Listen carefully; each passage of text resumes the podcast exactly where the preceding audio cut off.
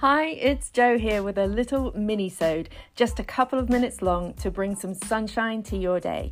I write poems to the sneaky, snarky sisters Perry and Menopause that I send in my weekly emails and post on social media, and I thought it would be fun to share them here.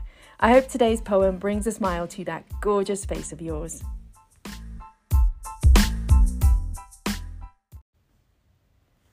This poem is actually one of the symptoms that I really struggle with. And it to the point where I thought that there was something wrong with me. I really did think that I had started onset early dementia because I really was struggling to find the right words, to, to remember why I'd walked into a room.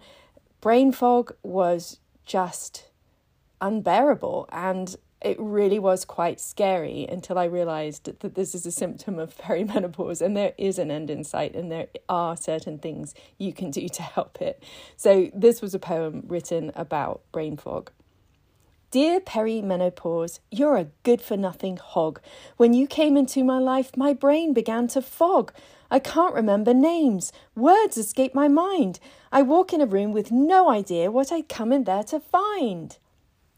And I, I don't know about you, but I have so many stories about brain fog. I mean, really, I posted one on social media not long ago where I had a hair clip in my hair as I was straightening my hair.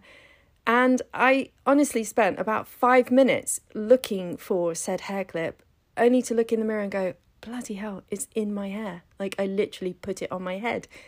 And I've been looking for it for the past five minutes. What is wrong with me? I had that one. I've certainly had ones where I've been walking around with my glasses on, going, Where are my glasses? Can't find my glasses. What, where are my glasses? Only for my boys to go, Mum, they're on your face.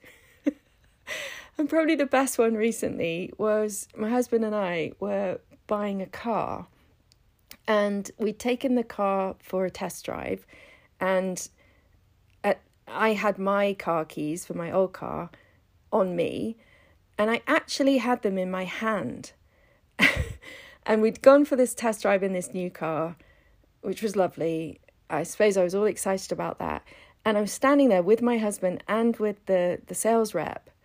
And we were talking about next steps and, you know, what we were going to do the following day.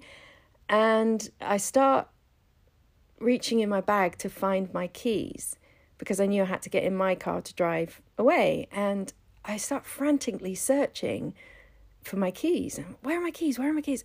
What, what have I done with my keys?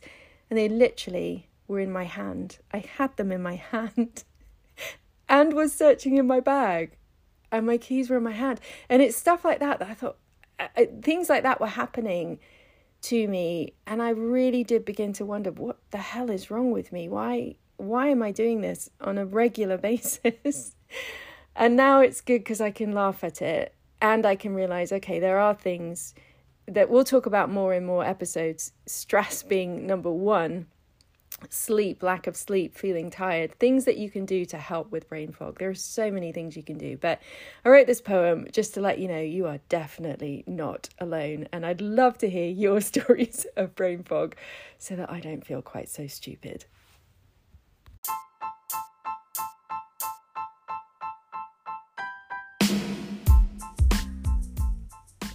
If you have a symptom of perimenopause or menopause that you'd like me to write about, send me an email. I'd love to hear from you. And if I pick your symptom, I'll send you a little treat. Have a fabulous day and don't forget to meno shine your way through today because no one should have to pause.